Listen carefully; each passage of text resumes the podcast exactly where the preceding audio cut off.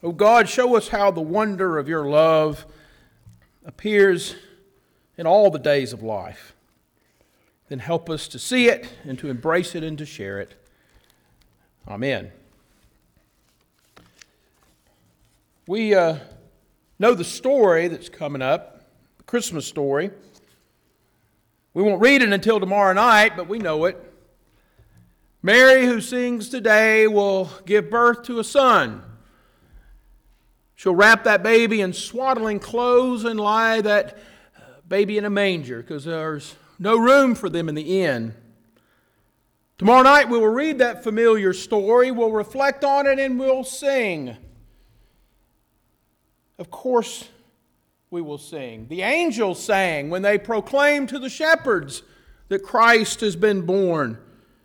Shortly after the birth of Jesus, when he was taken to be dedicated in the temple, an old man named Simeon sings. A prophetess named Anna sings. Of course, we sing. I don't think there's a time in the life of the church when we are so willing and eager to sing as we are at Christmas. At Christmas, we proclaim the hope and the peace, the joy and the love that has been our themes of Advent. There's warm sentiment all around. But there's one song that we dare not sing at Christmas because it would put a damper on all our Christmas cheer. The song we would never sing at Christmas, that we really would never want to sing anytime, is the song that Mary sings today. It's a hard song sung by a very unlikely person. When Mary sings today, we know very little about her. We've read that Mary was a virgin, engaged to a man named Joseph, but not yet married. And in that condition, she has an angel come and visit her and say things like, Don't be afraid, Mary, you found favor with God. Now you'll conceive in your womb and you'll bear a son You'll give him the name Jesus, and he will be great, and he will be called the Son of the Most High. Mary had a lot of questions, a lot of puzzled looks and worries about what in the world this angel was trying to say, but in the end she agrees and says, So may it be, even though she certainly didn't understand any of it. And right after that story that we know, Luke tells us that Mary goes with haste to see her relative Elizabeth. Elizabeth, who also is pregnant, why does she go in haste? Perhaps she goes in haste because she just wants to spend time with someone who's in the same condition she's in as a person who is pregnant. Now, of course, Elizabeth, there was a great deal of mystery about her being pregnant. She was way too old to have a baby, but at least she was married and now she's pregnant. Mary is pregnant and she's a virgin. Maybe Mary left town in a great haste to go stay with her relative Elizabeth because she didn't want to have to explain what in the world happened to her. Because my guess is that most everybody in town, when they would hear this notion of a, an angel speaking to Mary and saying, You're going to get pregnant, even though you're a virgin, they would laugh her out of town or shame her out of town, perhaps even stone her so she went with great haste. She spent three months with her relative Elizabeth. And Luke tells us that when, when Elizabeth first sees uh, Mary come to her, the, the child, Elizabeth's child, leaps in its womb. Elizabeth says this, filled with the Holy Spirit. She says, Blessed are you among women, blessed is the fruit of your womb. Why has this happened to me that the Lord of the mother of my Lord comes to me? Blessed is he who believed all that the angel had said. When Mary hears this song of blessing from Elizabeth, that's when she sings. The song that she sings we call the Magnificat. That word Magnificat is Latin for magnify, or as in, my soul magnifies the Lord. This most unlikely person, this young girl who is pregnant, even though a virgin, she sings her song. I read something else this week about Mary. In this, in this song that she sings, she says that, um, that God looks upon with favor the lowliness of his servant. And this word servant, as I read this week, might mean that Mary literally was a servant. Mary literally was a slave. And that wouldn't be uncommon because many Jewish people would have had to sell, them slave, sell themselves into slavery to Rome in order to get by. So maybe this young girl who is pregnant, not only is she a young virgin who's pregnant, she's also a slave. Perhaps that makes perfect sense that God would choose someone like that to bring the Son of God into the world. Now, of course, everybody knew, though, that Caesar was really the Son of God. Everybody knew that, but now there's a new message, and Mary has come to proclaim it. It's a hard song, sung by a very unlikely person. It's a hard song because it's all about God's reversal of everything that we know, everything that we crave in life. It doesn't ooze the sentiment that we love to sing about at Christmas. It's a hard song because it reminds us that God is going to show up in unexpected ways among unexpected people. Did you hear her song this morning? Mary sings of a God who has scattered the proud in the thoughts of their hearts. Mary sings of a God who has brought down the powerful from their thrones and lifted up the lowly. Mary sings of a God who has filled the hungry with good things, but he has sent the rich away empty. It's a hard song for us to hear because we very often are the proud and the powerful and the rich. I came across a quote just this morning, and I had to include it somewhere, so here it is. It's from Henri Nouwen. Where is God? Nouwen asked. God is where we are weak and vulnerable, small and dependent. God is where the poor are, the hungry, the handicapped, the mentally ill, the elderly, the powerless. How can we come to know God when our focus is elsewhere on success and influence and power? I increasingly believe that our faithfulness will depend on our willingness to go where there is brokenness and loneliness and human need. If the church has a future, it's a future with the poor in whatever form that may be. Nouwen points us toward Mary's song and reminds us that this morning we don't hear the, the sweet sentiment of the birth of the baby Jesus in the manger. Instead, we hear the power of God who is overturning all our expectations, all our thoughts of what life is supposed to be in the most unlikely way through this young girl, this pregnant virgin who will come and give birth to someone whose first bed is in a feed trough. A baby who will grow up and be hated very soon because of the things he said and the things he did. And the powerful people will make sure that that baby who grows up will get killed because of the way he lived and because of the things he did. They'll make sure that he dies on a cross.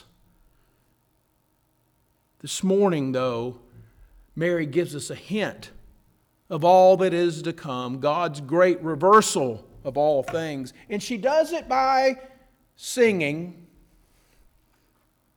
I love Christmas carols. I guess you do too. Now, you can't hear me singing from up where I sit, and I'm facing this way, so you can't hear me, and that's a good thing. But I like to sing most of the Christmas carols in the way that I learned them growing up. When I was growing up, we had three records Records are these things, kids, if y'all don't know what records are, ask your parents or grandparents, they'll know. We had three records that was constantly on the um, record player. One of them, of course, was the Partridge Family Christmas card album. And actually, there was a signed Christmas card. I'm sure that it was, you know, individually signed by each person in the Partridge family. That was one of them. If you don't know the Partridge family, ask those same folks. Another one was, of course, my mom's favorite, which was Elvis's Blue Christmas.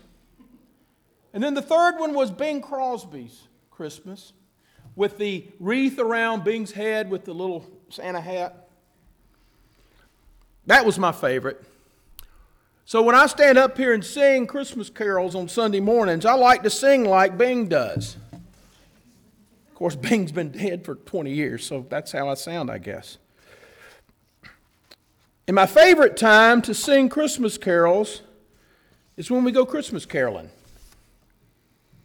Last Sunday afternoon was no different. We left here, several of us did. We went caroling at some of the homes of our some of our uh, homebound church members. A few years ago, Kim made up this booklet for us that we could take and sing, and we've had it for, I don't know, several years now. And there's songs in there that we all know. Joy to the World. Of course, I like to sing like Bing on that one. Oh, Little Town of Bethlehem. Again, I like to sing like Bing. Silent Night, Bing. Hark the Herald Angels sing, Bing. Rudolph, Bing. And we sing those songs at many of the houses and homes, places we go to. But then something happened this year that hadn't happened before. It was at the last house we'd gone to see, and it was, it was with Louise Mitchell. And we'd gone to sing with Louise, and Louise's grandson, Caden, was with us. And we'd sing several of these songs that we mentioned. And Caden said, Let's sing Do You Hear What I Hear? Now, of course, Bing sang that song, and so I could do the Do You Hear What I? That part, but that's all I knew. I didn't know the song at all. And so I was kind of nervous about us singing it, but we sang it. And as we sang it, I was very moved by the words of that song. That song that Caden picked out for us to sing. So when I got home that night, as soon as I got home, literally as soon as I got home, I got on Google and started looking up um, Do You Hear What I Hear? And I came across this about this song, and I just want to share it with you. It was written by a man named Noel Regney, Mr. Regney was born in France, and he was living in France when Nazi Germany came in and took over France. And he was made to enlist in the hated German army. And he hated being uh, in the German army. But what he did is he soon began to work for the French underground. So he was kind of like a, an agent to alert the French underground when the Germans were going to do something. And so he did that for a while, but he hated the Germans so much that he finally just deserted that army and worked for the French underground. And in that time of service, he saw the full horrors of war.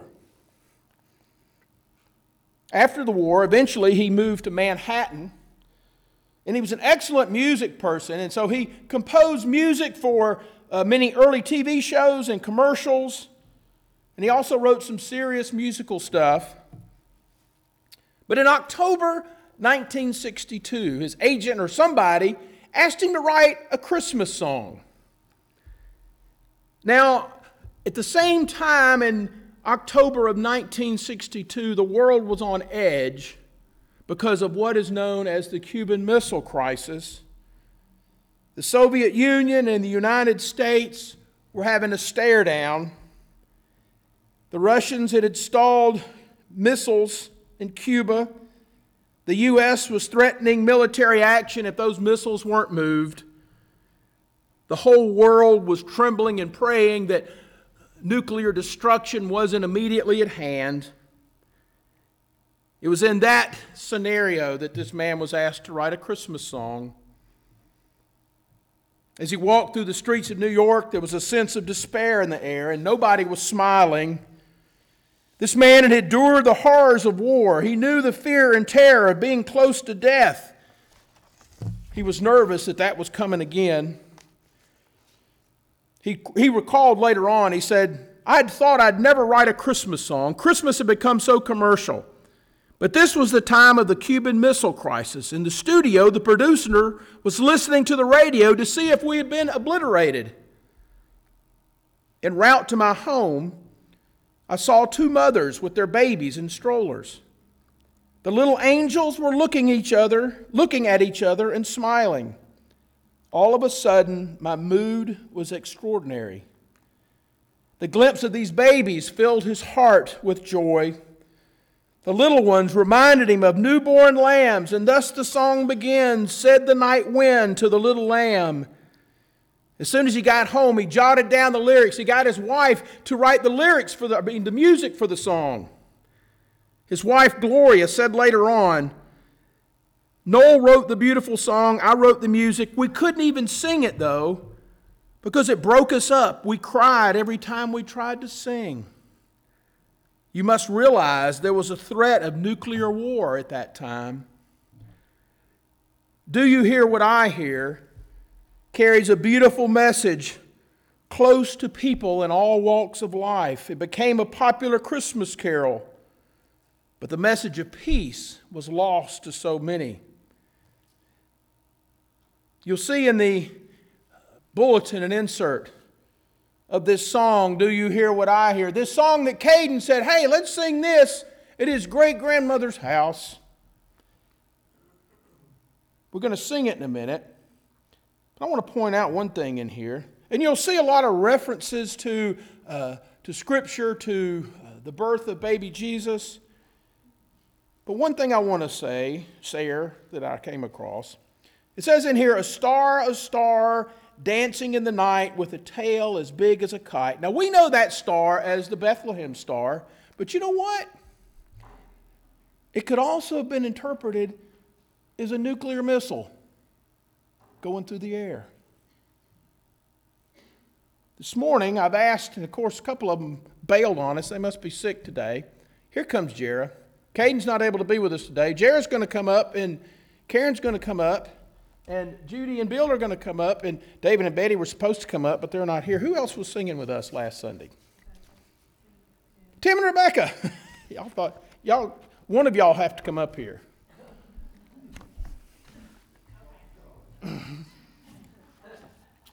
we're all going to stand, and we're going to sing the song that Caden said, Let's sing.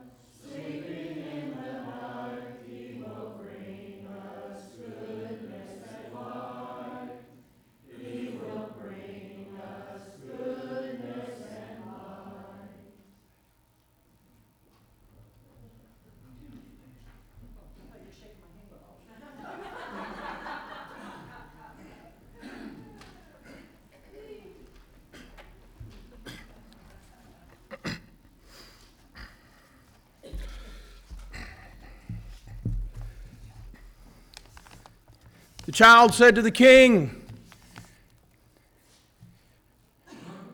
There's a child shivering in the cold. And the king said to the people, Pray for peace, people everywhere. The child, the child who's sleeping in the night, he'll bring us goodness and light. This morning we proclaim Mary's song, a song of God turning everything upside down, that a young child will lead the people to God's way. This morning I give thanks to Caden for helping point me in that way toward the birth of a baby. Now let us all